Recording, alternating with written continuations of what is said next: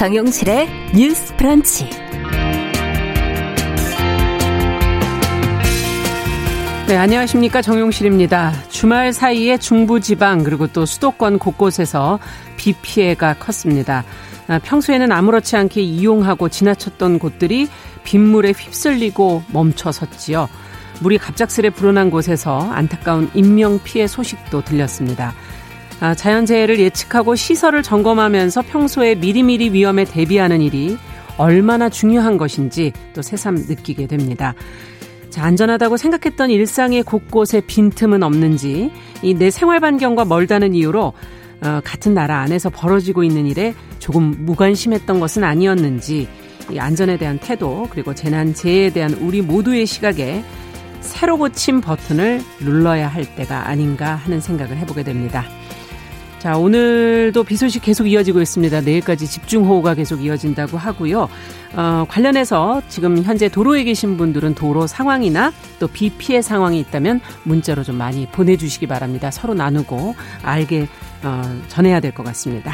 자, 8월 3일 월요일 정용실의 뉴스 브런치 시작하겠습니다.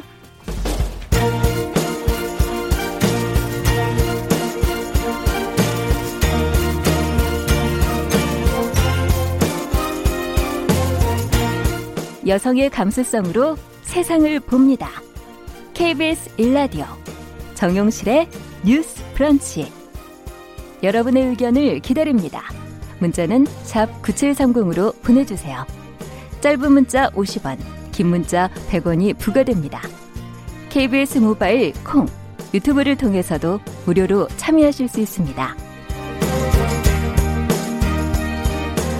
네, 정용실의 뉴스 브런치는 항상 여러분들과 함께 프로그램 만들어가고 있습니다. 앞서서 말씀드렸듯이 오늘은 문자로 여러분들 계신 곳의 도로 상황, 비 피해 상황을 전해주시면 같이 소식을 좀 나누고 공유하도록 하겠습니다. 여러분들의 참여 기다리겠습니다.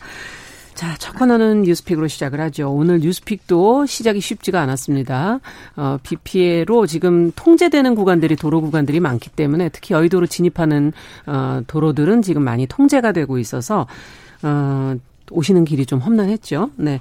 어, 먼저 더공감 여성정치연구소의 송문희 박사님 어서 오세요. 네, 안녕하세요. 오늘 오는데 2시간 이상 걸렸습니다. 그렇죠. 10분 전에 도착했습니다. 예. 네. 어떠셨어요? 아, 이거 진짜 길이 많이 밀렸죠. 길 자체가 이제 여의도 음. 오는 쪽은 다 통제가 돼 버리니까 오셨다가 거기서 한참 기다렸다가 우회를 하는 경우가 또 많아서 음. 오늘 아마 지각이 많았을 것 같습니다. 네. 모두 안전 운전 하십시오. 네. 네. 자, 전혜연 시사평론가 안녕하십니까? 예. 이런 상황에서 직장 내 분위기 굉장히 중요한 것 같습니다. 음. 너왜 늦어? 빨리 빨리 와 이러기보다는 음. 그래 어쩔 수 없지 그런데 좀 조심해서 안전하게 와라라고 하시는 게 더 필요할 것 같고요. 물론 지각하는 것보다 제 시간에 오는 게 좋겠지만 저도 예전에 직장 생활할 때 굉장히 대설이 온 적이 음. 있습니다. 그런데 한쪽 부서에서는 왜 빨리 안 오냐고 어? 저기 위에 상사가 계속 후배들을 닥달하니까 후배들이 이 운전을 과도하게 빨리 하면서 사실은 굉장히 아. 불안한 상황이었고 다른 부서에서는 아, 할 수 없다. 근데 가장 중요한 것은 너의 안전이다. 그래서 음. 이두 부서가 상당히 비교가 되더라고요. 그렇죠. 어느 회사인지는 얘기하지 않겠지만 음. 그래서 지금 같은 시기에는 정말 가장 중요한 것이 안전이 아닐까 그런 생각이 듭니다. 맞습니다. 지금 비, 비가 지금 비 소식이 내일까지도 계속 집중 호우 소식이 계속 있기 때문에 특히 운전에 조심들 하셔야 될 것 같고요. 자, 오늘 이제 뉴스 좀 점검해 보죠. 임, 첫 번째 소식은 임대차법 관련한 소식인데 미래통합당의 윤희숙 의원의 연설이 지금 뭐 계속 화제가 되고 있어요. 어, 또 민주당 의원들이 반박이 계속 지금 나오고 있는 상황인 것 같고 연설 내용이 어떤 내용이었길래 그런가 또 민주당에서는 또 이에 대해서 어떤 반응을 보이고 있는가 오늘 좀 정리를 해보죠. 전혜원 평론가께서 좀 정리해 주시겠어요? 예, 이 윤희숙 의원의 본회의장 연설에 대해서는 각각 해석하는 분들에 따라서 이게 좋은 연설일 수도 있고 음. 어, 내용이 부실했다는 연설일 수 있고 평가가 엇갈릴 수 있습니다. 그러나 지금 유튜브를 비롯한 다양한 채널에서 보면 굉장히 회자가 되고 있거든요. 네. 내용을 한번 살펴보겠습니다. 지난달 30일 국회 본회의가 열렸잖아요. 근데 다수의 의원들이 뭐 퇴장하는 일도 있었고요. 음. 주로 통합당 의원들이 많이 퇴장을 했었는데 윤 의원이 국회 본회의 5분 자유 발언에 나섰습니다. 아. 이 자유 발언 내용이 굉장히 회자가 됐는데 본인은 일단 임차인이다 이렇게 밝히면서 민주당 주도로 추진한 부동산 법안의 문제점에 대해서 비판을 했는데요. 네. 임대인 부담이 결국은 임차인에게 전가될 것이다라는 내용이 있었고 그리고 전세 제도가 오히려 소멸될 것이다. 그러니까 음. 전세라는 것이 뭐 유니언의 표현을 빌리자면 균형 잡힌 제도인데 오히려 사라져서 불리해질 수 있다라는 거죠 임차인들에게. 네. 그리고 매물 감소에 따라서 전세 대란이 촉발될 수 있다 등등의 내용이 있었습니다. 음. 그런데 민주당 의원들이 여기에 대해서 비판을 했는데요. 네. 박범계 민주당 의원이 일단 유니원이 최근까지 다주택자였다라는 점을 비판을 했었고요. 어, 또 다른 점에서는 조금 문제가 지금 제기되고 있는데 이상한 억양이 아닌 그쪽에서 귀한 사례니 평가한다라고 했는데 이 부분은 나중에 논란이 돼서 박범계 의원이 아, 사투리 비하한 거 아니다라는 또 해명을 하기도 했습니다. 음. 그리고 민주당의 윤준병 의원이 전세가 월세로 전환되는 것에 대한 의견을 밝혔는데 나쁜 현상이 아니다. 국민 누구나 월세 사는 세상에 다갈 것이라고 했었는데 다만 이 유니원의 발음도 뭐 본인의 취지는 어땠을지는 모르지만 좀 논란이 반응이 안 좋죠. 예, 그렇습니다. 사이에서. 이 아마 전세가 월세로 전환되는 것에 대해서 어, 비판 여론이라던가 문제제기가 나오는 것에 대해서 약간 시대착오적이다라는 취지의 음. 발언을 했었는데 이 부분은 논란이 됐습니다. 어쨌든 의원들의 발언이 어떤 취지였는지 모르겠는데요. 앞으로 이른바 부동산 대책과 관련한 후속 법안이 또 국회 본회의에서 처리될 것으로 보입니다. 그래서 음. 부동산 문제 는 이제 앞으로 여야를 막론하고 가장 뜨거운 민생 문제이자 또 정체적 토론의 문제가 될 그렇죠. 것으로 보입니다. 예. 어떻게 보십니까? 지금 뭐 전세에서 월세로 가는 어떤 부분에 대한 지적, 그다음에 뭐 집주인의 어떤 지위 이런 것에 대해서도 좀 저희 생각해 볼 거리들을 지금 많이 던져주고 있거든요. 그리고 앞서 윤희숙 의원은 그럼 다주택자가 맞나? 뭐, 뭐 그럼 그 말씀을 하신 박범계 의원은 어떻게 되나? 뭐 여러 가지 생각이 드네요. 두 분 얘기를 좀 듣고 싶네요. 사실 지금 초선의 야당 의원이 자유 발언 5분이 굉장한 임팩트가 있었다. 이건 사실인 것 같아요. 5분 동안 하는 발언에 뭐 논리적인 허점은 있을 수 있겠지만 일단 국민들이 받아들일 때 예, 서민들의 걱정을 대변했다 이런 의견은 많은 것 같습니다. 음. 일단 처음에 시작할 때 나는 임차인입니다라고 시작을 해서 임차인의 입장에서 이제 이런 이야기를 했는데 네. 박범계 의원이 실제로 유니스 의원은 주택을 소유하고 있는 사람이고 임차인이기도 하다 이렇게 음. 얘기를 했는데 실제로 이제 세종에 있는 주택을 지금 처분하려고 내놨습니다. 그렇기 음. 때문에 지금 당장은 주택이 있지만은 아마 처분이 될 것 같고 미래통합당이나 더불어민주당에서 이런 집 이야기를 할 때 본인이 갖고 있는 집을 내놓고 처분하는 이런 뼈를 깎는 모습을 보이는 게 필요하겠다 이런 생각이 음. 들고요. 이 말에서 좀 공감이 되는 부분은 사실 지금 가장 큰 문제가 저금리입니다. 저금리. 저금리. 예. 사실 금리가 좋을 때는 전세가 좀 더 많죠. 그래서 임대인은 그 돈을 갖고 이제 또 금리를 활용해서 다른 데 투자를 할 수도 있는 것이고 임차인들은 또 전세라는 게 한국의 특유한 세대라고 하는 것이 네. 전세금은 사실 찾는 돈이잖아요. 그렇죠. 그런데 월세는 매달 매달 들어가고 없어지는 돈이에요. 맞아요. 그렇기 때문에 체감 온도 자체가 다르고 네. 저금리기 때문에 안 그래도 지금 전세가 점점 사라지고 있다. 음. 집주인들이 월세로 변경을 하고 싶어하는 이런 상황인데 이번 이 법이 통과되면서 이것이 더 가속화된다는 거죠. 사실은 아. 그렇기 때문에 당장 기존에 있는 임차인들은 2년을 더 볼 수 있으니 좀 다행이다라고 한숨을 쓸어내리지만 네. 새로 들어오는 세입자들은 또 올려진 전세금이나 월세를 가지고 들어올 수밖에 되잖아요. 없는 부담이 큰 것이고. 예. 기존에 있는 세입자도 또 2년, 4년 뒤에는 또 엄청 오른 또 그 비용을 감당해야 될 수가 있기 때문에 이게 정말 어떤 건지에 대해서는 많은 의논들이 있습니다. 음. 그래서 사실은 이제 어제도 그저께도 우리가 말씀을 드렸지만 시장에 정부가 개입하는 것 정부가 규제를 들어가는 것 이게 시장의 왜곡이 올 수도 있음에도 불구하고 왜 정부가 관여할 수밖에 없는가? 네. 바로 이제 서민들의 임대 시장이 불안하기 때문이다. 그래서 음. 우리가 임대인의 값 이런 임대인이 갑질한다 이런 얘기를 하는 게 사실은 어, 어 대학가 주변에 원룸들이 많았는데요. 그 공실이 많습니다. 지금 음. 공실이 많은데 어 임대차 그 차임을 내리질 않아요. 집주인들이 네. 왜냐하면 한번 내리기 시작하면은 하향 평준화가 되니까 차라리 공실을 놔두고 내리지 않겠다 이렇게 약간 아. 단합하는 이런 게 있거든요. 사실 이런 경우가 임대인의 갑질의 어떤 전형적인 예라고 하는데 지금 부동산 시장의 폭등이 임대인의 갑질을 막을 수 있는 제도인가 아니면 임차인을 어, 계속적으로 힘들 수도 힘들게 할 수도 있는 제도인가에 대해서는 조금 더 들여다봐야 되지 않겠나 싶습니다. 음, 네, 어떻게 보십니까? 일단 윤준병 의원의 발언 조금 더 설명을 드리면 개발 시대 의식 수준이다라고 말한 부분이 음. 아마 전월세에 대해서 고민하는 서민들 입장에서는 좀 너무한 발언이 아니냐라는 그렇죠. 점을 조금 예. 더 설명을 드리고요.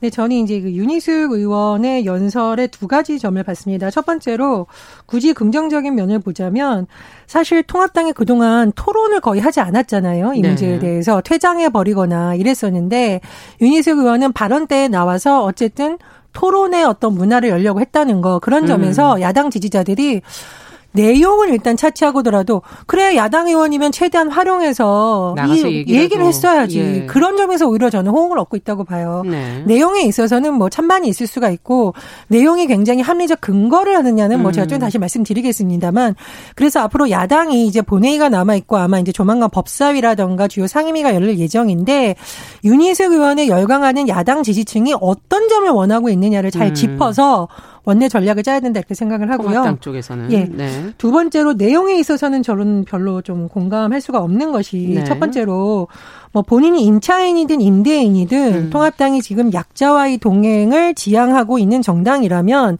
상대적 약자 입장에서 더 많은 얘기를 해야 되지 않았냐 생각이 듭니다. 상대적 약자. 우리가 임대인하고 임차인하고 봤을 때요. 예. 상대적으로 임차인이 더 약자이죠. 아, 그렇죠. 예. 왜냐하면 우리나라 드라마 한번 보시면요. 단골 저기 부부싸움 소재 나옵니다. 뭡니까? 네. 전세값 오르기 전에 부인들이 남편한테 전세 어떻게 할 거야? 우리 애들 또, 또 저기 뭐야 전학 가야 돼. 이런 문제예요. 음. 그래가지고 뭐 아내는 또 친정집에 달려가고 남편은 빚내고 이런 장면 굉장히 많이 나옵니다. 네. 그러니까 전세 제도 자체가 좋다 나쁘다의 문제가 아니라 지금 전세 제도가 갖고 있는 집주인들의 행포로 불릴 만한 음. 것이 사실 현실이라는 거죠. 저는 그런 점에 있어서 유니언이 정확히 짚고 음. 그런데 민주당에서 이러이런 제도를 냈지만 임차인을 제대로 보호하지 못한다는 쪽으로 음. 접근했다면 여야를 넘어서 조금 더 공감대를 얻을 수 있지 않았을까 생각을 합니다. 그래서 그런 점에서 내용 면에서는 좀 아쉽다 이렇게 음. 평가를 합니다. 그 지금 공감대라는 얘기를 해서 공감에 대해서 한번 얘기를 하고 싶은데 음. 지금 문제가 되는 것이 박범계 의원 같은 경우 경우에 뭐 본인도 다주택이면서 실제로 이제 주택 두 개를 갖고 있고 또 상가 오피스텔 하나 갖고 있어서 세 개의 주택을 갖고 있다. 이걸 비난하려는 것이 아니라 예, 본인이 다주택을 처분하겠다는 의지에 대해서는 아직 얘기를 못 들은 것 같아요. 네. 박범계 의원의 메시지의 문제는 뭐냐면 이 윤희숙 의원의 이야기를 하면서 만약에 이 발언의 어떤 부동산 정책에 대해서 어떤 어, 메시지에 문제가 있다면 그 부분을 반박을 하면 음. 되는데 메신저에다가 좀 집중을 하는 것이죠. 그래서 이를테면은 야당을 통틀어서 그동안 뭐 눈을 부라리거나 아니면은 이상한 억양으로 얘기를 했다 이렇게 얘기를 음. 하는 것이 사실 제가 좀 의문의 일패를 한 것 같아요. 음. 그러니까 저도 방송을 합니다만 어떤 사투리 억양이라든가 이런 것들은 사실 금방 고쳐질 수 있는 것이 아니라 우리가 어, 서울말을 표준어라고 하지만은 예. 지방의 각각의 억양도 사실은 존중되어야 될 필요는 그렇죠. 있는 것인데 이상한 억양이라고 해서 약간 지역 비하 내지는 음. 그런 음 휩싸일 수가 있는 그런 발언을 했다 이런 생각이 들고 또 윤 의원 같은 경우에는 뭐 개발 도상 개발 시대의 생각을 갖고 있느냐. 어차피 월세로 갈 추세인데 물론 맞습니다. 음. 앞으로 점점 월세로 갈 추세이긴 맞습니다만은 서민들이 얘기하는 거는 당장 목돈도 마련하기 어렵지만은 사라지는 월세돈도 마련하기 많이 어렵기 때문에 이 부분을 그렇죠. 얘기를 하는 것인데 음.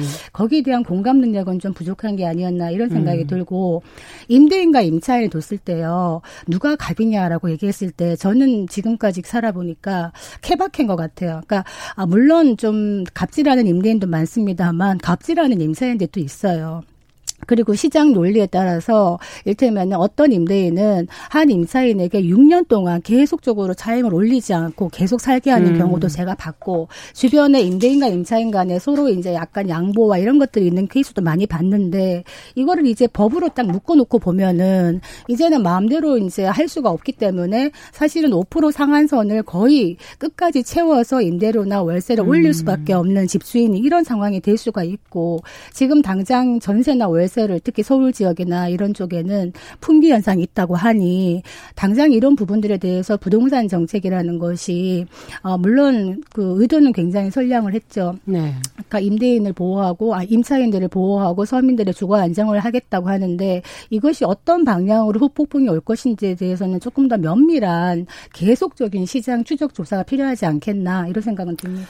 저는 이제 꼼꼼한 후속 대책이라던가 시장의 동향에 대해서 정부가 계속 뭐 분쟁조정위원회를 통해서 어떤 분쟁을 그렇죠. 해결하는 움직임 네. 또 공급 보완하려는 노력도 그렇죠. 뭐 필요하죠. 뭐 공급 음. 체계 있고 나올 것이다라는 뭐 조간신문 일부 보도도 있는데 네. 그런 부분 이제 종합해서 봐야 됩니다. 근데 다만 저는 이제 야당이 좀 굉장히 아쉬운 부분은 뭐냐면 이 전월세 문제가요. 제가 제가 기자일 때부터 나왔던 문제입니다. 전월세 네. 상한제가 2011년부터 나왔던 얘기예요. 네. 심지어 민주당의 원혜영 의원 이번에 불출마를 했지만 단지 음. 민주당의 원혜영 의원이 전월세 특위 위원장을 맡아서 이 문제만큼은 여야정이 같이 논의하자고 몇 번씩이나 음. 주장을 했던 적이 있어요. 그러니까 이 문제는 현 정부에서 내놓는 정책이 부족하다. 음. 혹은 더 보완해야 된다. 야당이 이렇게 비판할 수는 있지만 갑작스러우니까 안 하겠다. 이거는 저는 문제가 있다고 봅니다. 네. 그리고 또 하나 예전에 지금의 야당인 통합당의 전신인 그 당에서 경제민주화 실천 모임이라는 모임이 있었습니다. 줄여서 네. 경실모예요. 네. 이 경실모를 주도한 의원이 당시에 남경필 의원, 네. 김세현 의원이었습니다. 네. 그런데 제가 왜 이 말씀을 드리냐? 남경필 의원, 김세현 의원이 국회의원 자산 조사하면 상위권에 있는 의원들이에요. 네, 맞습니다. 그러나 아무도 당신들 부자인데 왜 경제민주화 한다고 해? 라고 음. 비난하지 않았어요. 그러니까 그런데 왜 지금은 다주택자에 대해서 국민들의 여론이 일끄냐. 음. 예를 들면 주식을 많이 가진다고 해서 다른 사람들의 어떤 약탈적인 상대적 우월적 지위에 있다고 우리는 보지 않습니다. 음. 예금이 많다고 해서 쉽게 그렇죠. 비판하지 않아요. 음. 근데 부동산 같은 경우에는 음. 만약에 내가 전세집에서 어쩔 수 없이 나와야 된다면 이건 생존권의 문제가 그렇죠. 되는 거거든요. 음. 그래서 지금 통합당 의원들도 내가 다주택자 된 게 무슨 문제야. 혹은 심지어 뭐 오늘 일부 통합당 의원들 발언 보면은 나는 집값 오르는 게 싫은데 집값이 올랐다. 이런 말은 함부로 하면 안 되는 음. 거죠. 이 부동산 문제는 국민의 생존권과 연결된 문제이기 때문에 통합당이라든가 민주당 의원들이 조금 더 국민 정서에서 접근을 해야 되는 네. 거고요. 지금 정부가 해야 될 일이 무엇인지에 대한 일종의 합의점은 반드시 필요하다고 봅니다. 네. 그러니까 이제 다주택자들의 어떤 부동산 투기 수요를 잡는 거는 이거는 여야가 달리할 부분이 아니라고 봐요. 기본적으로 보유세를 다주택자들의 보유세를 강화하는 방안에 대해서 야당도 이거 뭐 사적 소유를 다 제한하는 뭐 공산주의다 이런 식의 메시지를 낼 것이 아니라 어, 분명히 주택 공급도 필요하지만은 한편에서는 다주택의 투기 수요도 문제이기 때문에 음. 이 부분에 대해서는 같이 잡아야 된다 이런 메시지를 내고 또 보유세를 강화하면은 기본적으로 주택 시장에 매물이 많이 나오겠죠. 그렇죠. 그런데 문제는 지금 더불어민주당이나 미래통합당이나 야당 할 것 없이 다주택자가 많습니다. 이들이 음. 계속 갖고 있는 이유는 무엇인가? 정부 정책에 대해서 근본적인 신뢰를 갖고 있지 못할 수도 있는 것이고 음. 일단은 세금 부담에도 불구하고 갖고 있으면 올라간다라는 믿음이 있는 것 아닙니까? 네. 그리고 실제로 제 주변에 많은 다주택자 분들의 이야기를 들어보면 지금 정부는 이렇게 하고 있는데 앞으로 음. 2년 있다가 만약에 정권이 바뀌면 또 어떻게 될지 모른다. 음. 정책이 바뀔 수도 있다. 그렇기 때문에 우리는 버텨보자라는 음. 의견들도 많았어요. 그렇기 때문에 이거는 정권에 관계없이 다주택의 어떤 다주택자의 투기적인 수요는 잡겠다라는 공통된 이야기를 한다면은 좀 더 이렇게 정책의 안정성을 가질 수 있지 않을까 이런 네. 생각을 합니다. 자, 지금 또 속보가 들어와서 조금 전해드리고 저희가 뉴스 계속 진행하도록 하죠. 재난방송 관련 안내인데요. 오늘 10시에 충북 진천군 증평군 지역에 호우 경보가 발효가 됐고요. 남양주 구리 지역에 홍수 경보가 발령이 됐습니다. 한강 왕숙천 인근의 남양주 구리 지역 주민들 안전에 더욱 좀 신경 써주시길 바랍니다. 또 TV, 라디오, 스마트폰 등을 통해서 지금 자기가 살고 있는 지역의 기상 상황을 계속해서 좀 어, 예의 주시해 주셨으면 좋겠습니다. 그리고 또 주변에 혹시라도 이걸 잘 어, 듣지 못하시는 분들에게 또 알려주시고 물에 잠긴 도로라든지 지하차도, 교량 등 등을 통행하지 않도록 좀 안내를 같이 해주시면 좋겠습니다. 아, 개울가, 하천변 등 급류에 지금 휩쓸리거나 침수 위험이 있는 그런 지역 접근을 하지 마시고요. 침수 지역이나 위험 지역에 있거나 또 대피 권고를 받으셨을 경우에는 주변에 있는 사람을 같이 챙겨서 함께 좀 즉시 안전한 곳으로 대피를 부탁드립니다. 지금 행정안전 부 기상청본부에서 관련된 재난방송 관련 소식 전해 오신 거고요. 우리도 지금 강병환님께서 어제 홍제천이 많이 불었는지 음. 보려고 나가셨는데 하천 입구마다 지금 이미 바리케이트를 쳐놨는데 그럼에도 불구하고 들어가서 운동하시는 분들이 있더라. 그거는 너무 위험하지 않냐라고 지금 의견을 주셨어요. 바리케이트 쳐져 있는 곳은 당연히 들어가시면 안 되겠죠. 안전을 위해서 좀 챙겨 주셨으면 좋겠습니다. 그리고 시내 예. 도로에 맨홀들이 좀 있는데요. 네. 비가 많이 오면은 그 압력에 이렇게 맨홀 뚜껑이 열리기도 하죠. 열려서 빠지는 사고가 많다 그래요. 그래서 음. 정말 조심하셔야 되고 특히 어르신들 음. 뭐 이렇게 떨어지는 간판도 있을 수 있고 많이 조심하셔야 맞습니다. 됩니다. 네. 저희가 관련 소식 계속 들어오는 대로 계속 전달해 드리도록 하겠습니다. 자, 이제 두 번째 소식으로 좀 가볼게요. 서울 지하철 지금 2호선 신촌역에 설치된 성소수자 혐오 반대 광고가 있었거든요. 그게 지금 이틀 만에 훼손이 됐다 그러고 그 장면이 지금 보도가 많이 됐는데 송문희 박사께서 어떤 내용인지 어떻게 된 건지 좀 전해 주세요. 네, 그 지하철 2호선 신촌역에 그 게시물이 있었는데 네. 어떻게 적혀 있었느냐. 성소수자는 당신의 일상 속에 있습니다 라는 음. 광고 현수막이 있었는데 이것이 좀 날카로운 것에 의해서 찢어지고 많이 훼손이 된 상태로 아. 예, 그래서 그 이제 성소수자 어2020 국제 성소수자 혐오 반대의 날 공동 행동 공동행동이라 부르겠는데 예. 이분들이 이제 성소수자에 대한 증오에 기반한 폭력이다. 이건 용납할 수 없다. 이렇게 얘기하면서 음. 경찰에 조사를 의뢰하겠고 게시물도 다시 게시하겠다 얘기를 했는데 어떻게 얘기를 했느냐. 이 성소수자들이 사실은 자발적으로 얼굴을 드러내고 후원하고 제작한 음. 광고이고 이것은 공동체의 성과였는데 예. 이거를 이렇게 찢어지고 하는 거는 이 성소수자들에 대한 위협이다. 이런 식으로 얘기를 하고 있고 이런 증오에 대해서 우리는 끝까지 끝까지 가겠다 이렇게 음. 얘기를 하고 있는 상황입니다. 네. 자 이번에 이 일을 어떻게 보고 계시는지 지금 광고를 게시한 쪽에서는 증오에 기반한 폭력이다라는 표현을 지금 얘기를 해주셨는데요. 어떻게 보십니까? 제가 이 성소수자 주제가 있을 때마다 제 주변에서 방송에서 말 많이 하지 말라는 얘기 하십니다. 왜요? 그 말 자체가 뭐냐? 예. 저도 공격받을까 봐요. 음. 그러니까 성소수자에 대해서는 조금만 지지 발언을 하거나 이 사람들의 인권을 얘기하면 그 사람들까지도 음. 그럼 너는 소수자냐? 라던가 그럼 너는 왜 우리의 표현의 자유를 제약하냐라는 비판을 하는데 이 문제는 사실 인권 문제 차원에서 좀 접근을 한다면 그렇죠. 보다 쉽게 이해하실 수 있을 것 같습니다. 음. 이 성소수자들이 겪는 고통이라는 것이 사실 상상을 초월하고요. 이 사람들을 직접 상담했던 사람들의 얘기를 보면 청소년기 이 문제 때문에 정말 가족에게도 얘기하지 못하고 음. 극단적인 선택까지 고민하는 청소년들이 있어요. 그렇다면 이제 우리 사회가 이 문제를 어떻게 바라봐야 되는지 조금 더 성숙한 자세가 예. 필요하다라고 봅니다. 그리고 이게 증오에 의한 폭력의 가능성이 굉장히 많죠. 왜냐하면 우리가 말로도 상대방에게 칼을 던질 수 있다라고 하잖아요. 근데 이것은 성소수자들이 함께한 어떤 행동을 찢어 놓음으로써 음. 우리가 너희에게 위해를 가할 수도 있다라는 신호를 주는 거기 때문에 음. 굉장히 좀 주의를 해야 된다라고 봅니다.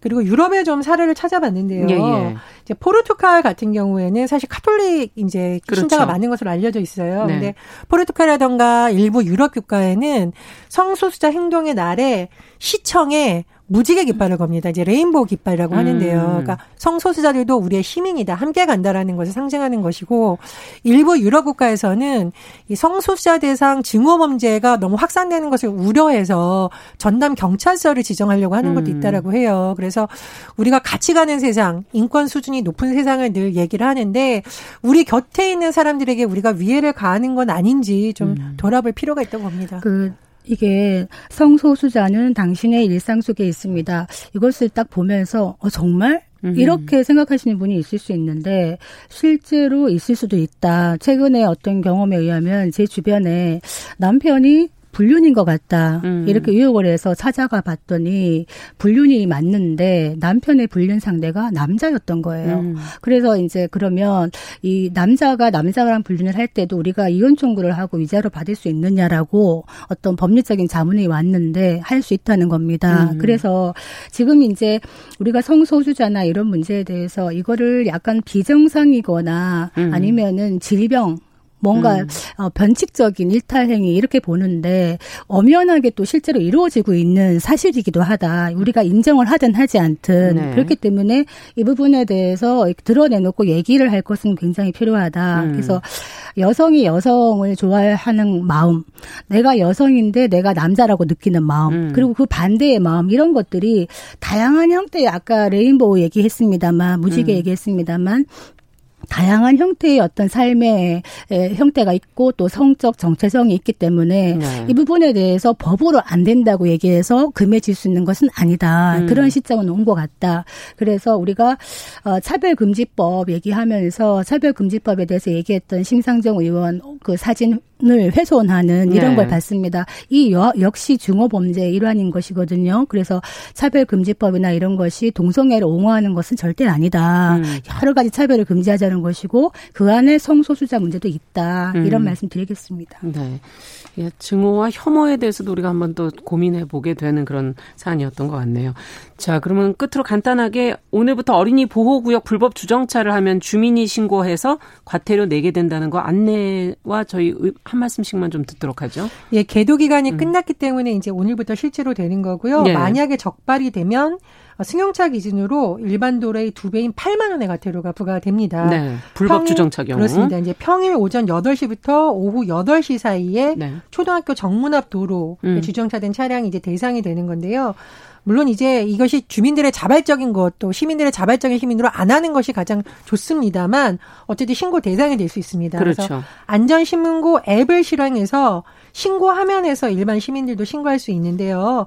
글쎄 뭐 시민들끼리 감시해야 되냐 이런 의견도 있지만 음. 저는 개인적으로 이것은 어린이 안전에 관한 것인 만큼 그렇죠. 오히려 더 많은 시민들이 참여해서 이런 것을 차단할 수 있도록 하는 노력이 더 필요하지 않을까. 거기 이제 길 건너는데 차가 서 있으면 아이들이 안 보이기 때문에 어, 오는 차들이 그걸 실수할 수가 있는 그런 부분들이 있지 않습니까? 그서 예. 있는 차 사이에도 아이들이 음. 갑자기 튀어나오거든요. 굉장히 위험합니다. 네. 그래서 어린이 보호구역에는 주정차하지 말아야 된다는 기본인데 음. 문제는 그 말함을 동시에 그 주변에 사실은 주차 공간 자체가 아예 없는 경우가 있습니다. 음. 그러면은 또 할 수밖에 없는 이런 유혹에 빠지기 때문에 근본적으로는 뭐 공영 주차장이라든가 아니면은 뭐 주변에. 뭐 예, 그런 식으로 좀 방책을 만들어 가면서 해야 되지 않을까 않을까 싶습니다. 그러네요. 예.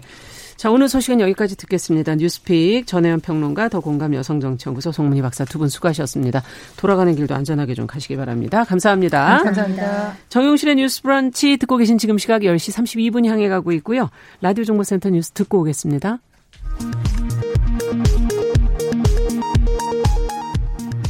어제 국내 코로나19 신규 확진자는 23명으로 국내 발생은 3명, 해외 유입은 20명입니다. 정세균 국무총리는 집중호우로 인한 피해가 늘어남에 따라 국민께서는 불필요한 외출과 비가 오는 동안의 야외 작업을 자제해달라고 당부했습니다. 고 박원순 전 서울시장의 성추행 의혹과 관련해 서울시가 외부 전문가가 참여하는 특별대책위원회를 구성합니다. 고 박원순 전 서울시장 관련 의혹을 수사 중인 경찰이 피해자와 참고인간 대질신문과 거짓말 탐지기를 활용하는 방안을 검토 중인 것으로 확인됐습니다. 한국은행이 저성장 저출산으로 내수 시장이 포화돼 기업의 해외 진출을 지원해야 한다고 분석했습니다. 지금까지 라디오 정보센터 조진주였습니다.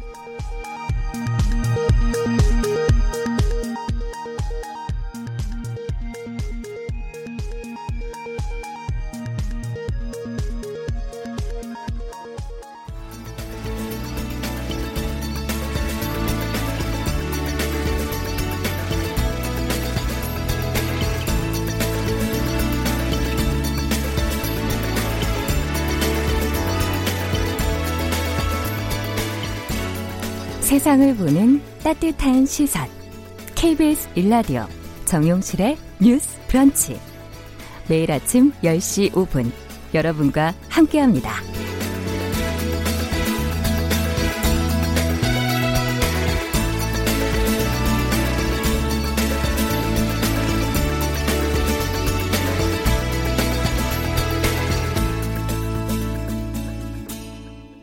네, 정용실의 뉴스 브런치 듣고 계신 지금 시각이 10시 34분 향해 가고 있고요.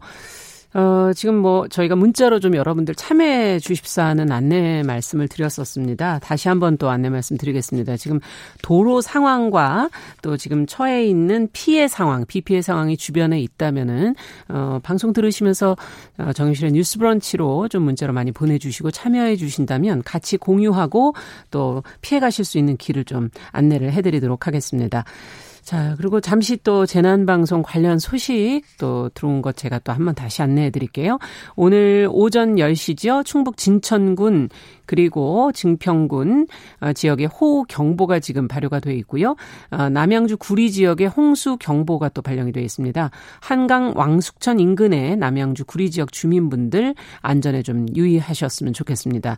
그리고 항상 이 TV 라디오 스마트폰을 여시고 어, 지금 내가 있는 지역의 기상 상황을 계속해서 좀 살펴보실 필요가 있습니다. 비가 지금 그치지 않고 계속 이어지고 내일까지 집중호우가 계속 이어지기 때문에 어, 주변에 있는 사람들 모르는 분들에겐 또 알려 알려주시고 어, 도로, 지하차도, 교량 등을 통행하지 않도록 주변에 있는 사람들에게 좀 미리미리 알려주셨으면 좋겠습니다. 자, 뭐 계속 지금 집중호우 관련 얘기를 안 드릴 수가 없습니다. 지금 피해 상황도 많고 어 여러 가지 상황들이 펼쳐지고 있어요. 침수, 유실, 산사태, 인명 사고 등 피해가 많은데요. 오늘 그래서 저희가 평소에 진행하던 월요일 코너 대신에 기상 상황과 재해 대책에 관해서 전문가의 의견을 좀 들어보는 시간으로 좀 꾸며봤습니다. 자, 기상 전문가인 K웨더의 반기성 예보센터장 전화 연결돼 있습니다. 어, 얘기 좀 들어보죠. 안녕하세요. 네, 안녕하십니까. 네, 반갑습니다.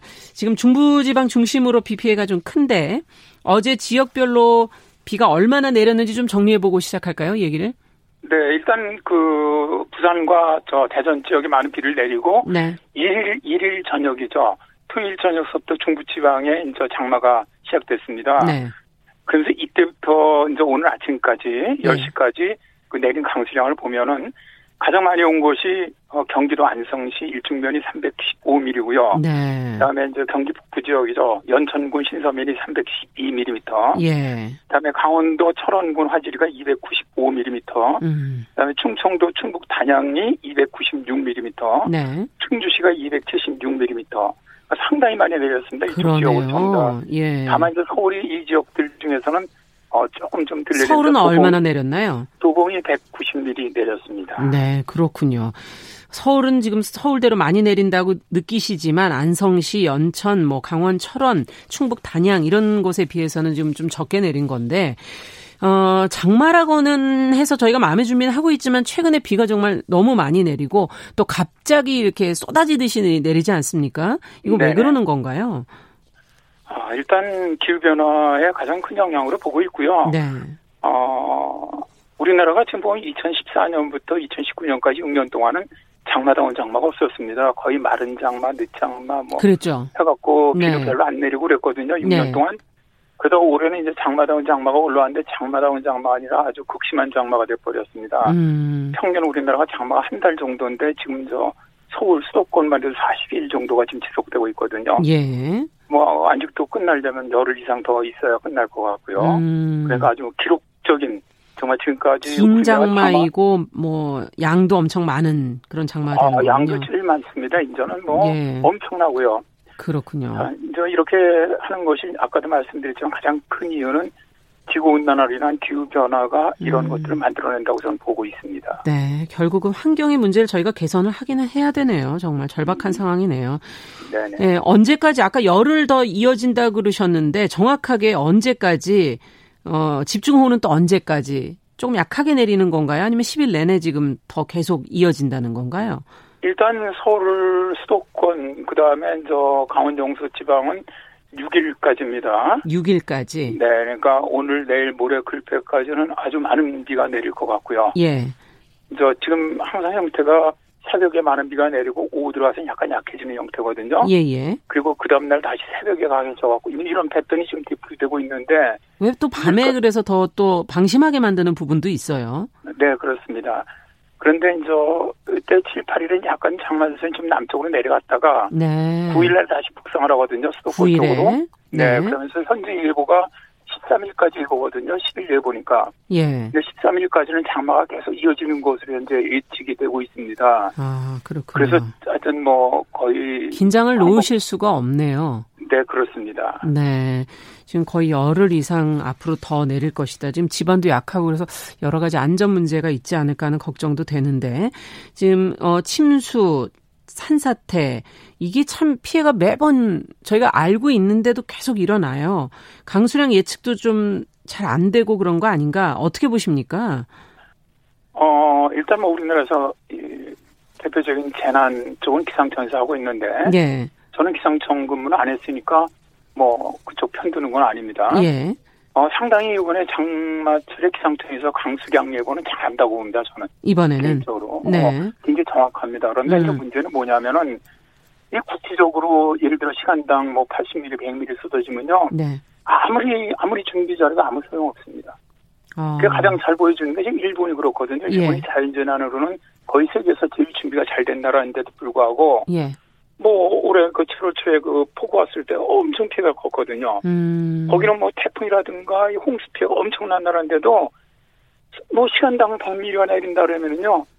거의 뭐 순식간에 술 무너져 내리고 네. 뭐다 침수돼 버리거든요. 그렇군요. 이번에 부산 같은 경우도 시간당 100mm 딱 내리니까 지하차도 안에 차서 있던 게 그대로 꽝이 그렇죠. 다 죽었잖아요. 예. 그러니까 이런 식으로 이제는 기후 변화로 이제 이제 무서운 게 뭐냐면 옛날처럼 음. 계속 지속적으로 이렇게 오는 비가 아니지 않습니까? 예. 이제는 뭐 순간적으로 엄청 쏟아붓는 스타일로 오거든요. 음. 근데 피해는 실제로 이런 비, 그러니까 뭐 아주 짧은 시간에 좁은 지역에 탁 쏟아붓는 피해가 내리는. 굉장히 큽니다. 예. 이때는 뭐 바로 물이 안 빠지니까 바로 뭐 침수가 되고 범람이 되고 음. 산사태 일어나고 이런 형태거든요. 음. 그래서 사실 뭐 지금 피해를 못 막는 것이냐 그러는데 제가 보기에는 지금같이 뭐 예를 들어서 어, 시간당 100mm 이상 오는 지역들이 피해가 지금 크거든요. 네. 단양이라든가 뭐 안성이라든가 지금 그렇죠. 저 경기 연천이라든가 예. 이런 데는 사실 이거 천재지변으로 봐야 되지 않나 저는 그렇군요. 그렇게 생각을 합니다. 네. 네. 지금 남부 지방은 집중호우가 끝나고 나서 폭염이 지금 이어지고 있다 이런 보도가 나오고 있는데 폭우 뒤에 폭염이 또 오게 되는 건 왜 그런 건가요? 아, 이게 이제 장마전선을 결국 장마전선은 북태평양 고기압과 북쪽에 있는 찬 공기와 사이에 만들어집니다. 예. 그래서 북태평양 고기압이 밀어 올려서 북한까지 전선으로 밀어 올리면 우리나라는 장마가 끝난다고 하는데 네. 북태평양이 밀고 올라온 데는 경우에 북태평양 고기압 성질 자체가 굉장히 뜨겁고 습한 그런 고기압입니다. 어. 그러다 보니까 장마가 끝나고 나면 바로 폭염이 오는 건 당연한 겁니다. 예, 그러면 그러니까 다른 지역도 끝... 마찬가지겠군요. 네, 그러니까 장마가 끝난 남부 지방은 지금 폭염이거든요, 계속. 음, 그래서 장마 있는 중부 지방만 지금 비가 오는 것이지 네. 우리나라는 남부 지방은 뭐 완전히 지금 폭염으로 오히려 정말 나라가 둘로 갈라진 거죠. 예. 하나는 장마, 하나는 음, 폭염. 폭염. 음. 네. 태풍도 지금 걱정하시는 분들이 많아요. 태풍 양상은 어떻게 되리라고 예상하시는지, 어떤 여기는 또 대처가 필요할지요.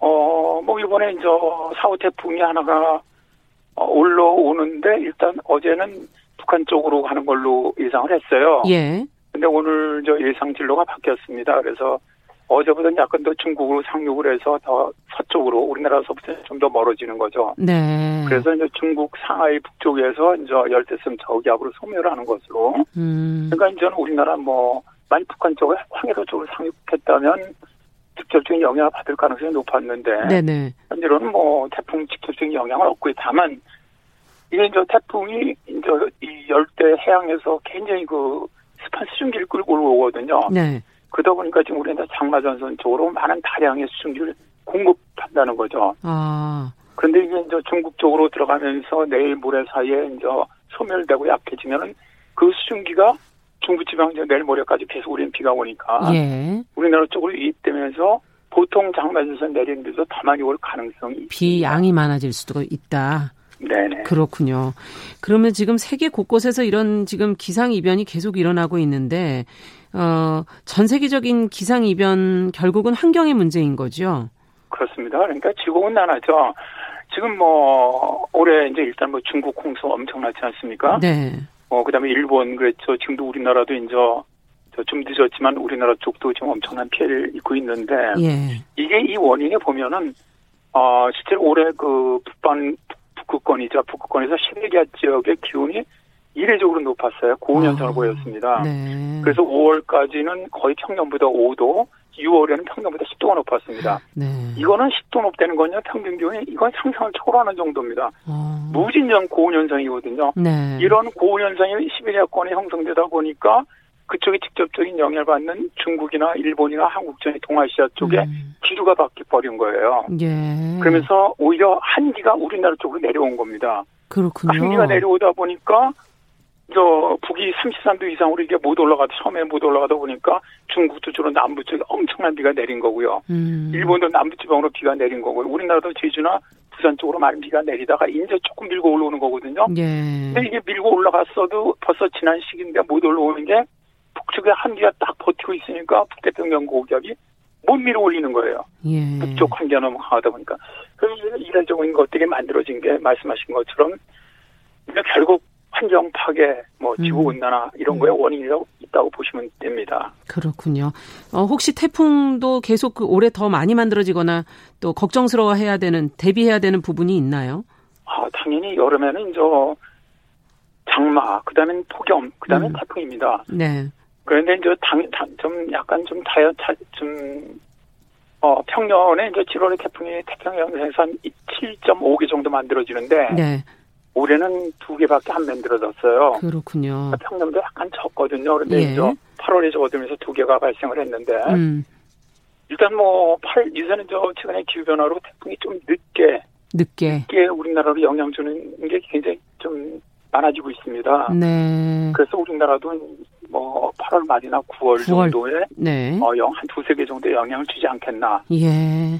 이제 그렇게 예상을 하고 있습니다. 네, 알겠습니다. 오늘 말씀은 여기까지 듣겠습니다. 감사합니다. 네, 고맙습니다. 네, K웨더의 반기성 예보센터장의 말씀 들어봤습니다. 자, 이어서 이번에는 주말 사이에 일어난 어, 비 피해 원인과 근본적인 대책은 또 무엇이 있는지를 조금 더 어, 살펴보도록 하겠습니다. 침수, 하천 범람, 산사태 어, 어떻게 이것을 또 음, 처리해 나가야 될지 어, 서울대 건설환경공학부 한무영 교수 지금 전화 연결돼 있습니다. 안녕하십니까? 네, 안녕하세요. 네. 지금 이제 뭐 기후 상황을 저희가 좀 짚어봤고요, 먼저. 어, 네. 이제는 그 주말 사이 그 집중 호우가 일어나면서 있었던 여러 가지 비 피해 원인과 대책을 좀 살펴보려고 그러는데요. 어, 먼저 그 집중호우로 강남역 일대가 또 물바다가 됐거든요. 예전에도 저희가 보도를 한번 드렸었는데 맨홀 뚜껑이 빠져서 하수가 역류하고 이제 그 걷는 보행도로가 침수가 됐었는데요. 그 2010년, 11년 집중호우 때도 잠겼고 이게 상습 침수 구역으로 봐야 되는 건지 왜 여기 이렇게 이런 일이 반복이 되는 걸까요? 네, 뭐 여러 가지 복합적인 이유가 있겠지만 가장 간단한 이유 중에 하나는 하수가 침수되는 이유는 하수도가 감당할 수 있는 용량보다 더 많은 양의 물이 들어와서 그렇습니다. 아. 그럼 어떻게 해야 될까요? 이렇게 되는 경우는? 뭐 그럼 뭐 원인이 이거라면은 예. 방법이 두 가지요. 두 가지죠. 하나는 하수도의 용량을 키우자. 아. 두 번째는 많은 물이 천천히 들어오게 하자 이, 이건데 네네. 이제 첫 번째 합소 용량을 키우는 것은 그게 줄줄이 키워야 되거든요. 예. 밑에까지 계속 키워야 되니까 그렇게 하려면 비용도 엄청나게 많이 들고 시간이 많이 듭니다. 음, 하수관을 또 다 교체하고 뭐 그래야 되겠네요. 네. 그리고 그런 시설을 만들어면은 이건 오로지 홍수 방지용 한 가지 목적이기 때문에 음. 비 많이 올 때만 사용하는 것이지요. 네. 그 대신 어, 그 다음에 두, 두 번째 방법은 빗물이 많이 와서 그러니 빗물이 들어오는 양을 줄이거나 예. 천천히 들어오게 하면 되죠. 예. 그래서 강남역에 침수를 일으키는 주범 그 빗물은 어디서부터 온, 어, 어디서부터 온 빗물이냐면은 예. 강남역 주변의 지붕과 도로에 떠지는 빗물들이 범인이잖아요. 그렇죠. 떨어져서 밑으로 모이는 거죠. 예. 네네. 자, 어떻게 잡느냐. 아, 예를 들어서 아파트 각 단지에 떠지는 빗물들이 모여서 내려가니까 음. 단지마다 빗물을 모으는 시설을 해서 빗물이 안 내려가거나 천천히 내려가게 하고요. 네. 또는 건물에 옥상이 있는데 옥상에 떨어지는 빗물을 잡아줄 수 있도록 옥상 녹화를 해주면 되고요. 네. 근데 여기서 좋은 점은 홍수 방지뿐만 아니라 예. 모아둔 물을 또 여러 가지 목적으로 쓸 수가 있, 거든요 아. 수자원 확보라든지 아니면 열선 현상 해소라든지 미세먼지를 예. 씻어내는 식으로 할 수 있으니 이러한 방법을 지금까지 빗물을 빨리 버려 한꺼번에 다 버리다 보니까 뭉쳐가지고 와서 피해를 주는데 예, 예. 빗물을 좀 잡아 잡아주자 이거 천천히 가게. 아. 그리고 한꺼번에 나가는 걸 줄여주면은 그게 아주 네. 우리한테 좋은 자원이 되는데 예. 지금은 한꺼번에 다 버리다 보니까 이런 문제가 생겼다고 생각합니다. 네, 빗물을 바라보는 시각이 조금 다른 제안을 지금 해주시는 것 같은데요. 아, 그렇습니다. 네. 예, 빗물을 모으는 시설을 통해서 더위도 좀 피할 수 있고 뭐 미세먼지라든지 이런 환경적 문제 또 물로도 사용할 수 있는 거 아닙니까? 빗물은? 어, 그렇죠. 그 뭐 먹을 물도 사용할 수 있거나 아니면 허리의 물도 사용할 수 있고요. 예. 여러 가지 목적으로 쓸 수 있는데 그 하, 하, 저 버리는 쪽으로만 하다 보게 되면 음. 홍수만 방지할 뿐이지 다른 예. 걸 못하니까 모아보자 하는 생각입니다. 그렇군요. 어, 지금 서울 도림천에서도 얼마 전에 이제 급류에 휩쓸려 80대 노인이 사망을 하지 않았습니까? 네. 이제 지금 보니까 산책로 주변에 강이 흐르는 곳, 그 작은 천들이 갑자기 불면 어, 지나가던 시민들이 이제 고립이 되는 경우들이 많은 것 같은데 네. 하천이나 이런 저수지의 경우는 어떻게 관리를 해야 됩니까? 그렇다면? 아마 이제 하천이나 저수지도 다 지역마다 특성이 다르기 때문에 지금은 일반적인 얘기만 할 수 있을 텐데요. 네네. 일단 뭉쳐서 많이 들어온 비물에 대해서는 어떠한 방식으로도 감당이 안 됩니다. 하천이든 하지만, 저수지든. 네네. 하지만 저수지나 하천에 들어오는 들어와서 피해를 일으키는 비물이 어디서부터 왔느냐 보면은 예. 아마도 주위의 산지나 도로에서 들어오겠지요. 그렇죠. 지금은 산지나 도로에서는 다 비물을 빨리 버리자. 예. 한꺼번에 밑에 밑에 내려서 버리자 하다 보니까는 저수지나 하천이 넘치는데 네. 그 생각을 바꿔가지고 네. 산지에 떨어지는 빗물은 산지에서 잡아주고 어. 도로에서 도로에서 떨어지는 도로는 빗물은 도로에서 잡아주면은 천천히 내려오게 되고 예. 그러면 그 피해를 어느 정도 줄수 있지 않겠나 그리고 나서 또 마찬가지로 비 그친 다음에는 그물을 아주 잘 이용하고 쓸 데가 정쓸데가 네. 없으면 땅 속에라도 침투시켜서 지하 수위를 네. 복구할 수 있는 방법이 있습니다. 음, 지금 그 산지에는 그럼 어떻게 물을 모을 수 있어요? 어, 우선 뭐 여러 가지 방법도 있습니다만은 뭐 혹시 계단식 논 아, 예, 예. 계단, 계단식 논처럼 했잖아요. 네네. 그럼 거기는 비가 오게 되면 거기에 걸쳐가지고 또 넘치고 넘치고 넘치고 그래가지고 하다 보니까 홍수 그만큼 거기에 모여 있는 물의 양만큼 내려가는 양이 줄어들기 때문에 홍수를 방지할 수 있고 예. 그 물을 가지고 나중에 또 그게 또 땅 땅 속에 침투가 돼가지고 지하 수위가 되고 또 그것이 뭐 약수가 되고 또 하천을 하천을 물을 보충해주고 등등 여러 가지가 있으니 바로 계단식 논 같이 음. 만드는 계단식의 논의 개념이 바로 산지에 빗물을 모으는 것인데 네. 또 그런 땅이 없다 그러면은 산지에 모을 수 있는 방법을 찾아보자. 네. 예를 들어서 뭐 저루지를 조그만 걸 만든, 만든다든지 예. 아니면 또 터널을 만든다든지 터널 네. 지하에 대신도도 만들려고 하는 판인데 네. 지하에 만들지 말고 산 위에 만들자라는 그런 개념을 이제 말씀드릴 수 있습니다. 그렇군요. 지금 이제 홍수 피해를 막기 위한 어떻게 보면은 그러면서도 환경을 조금 더 지켜나갈 수 있는 장기적인 대책으로 지금 빗물 저장을 지금 계속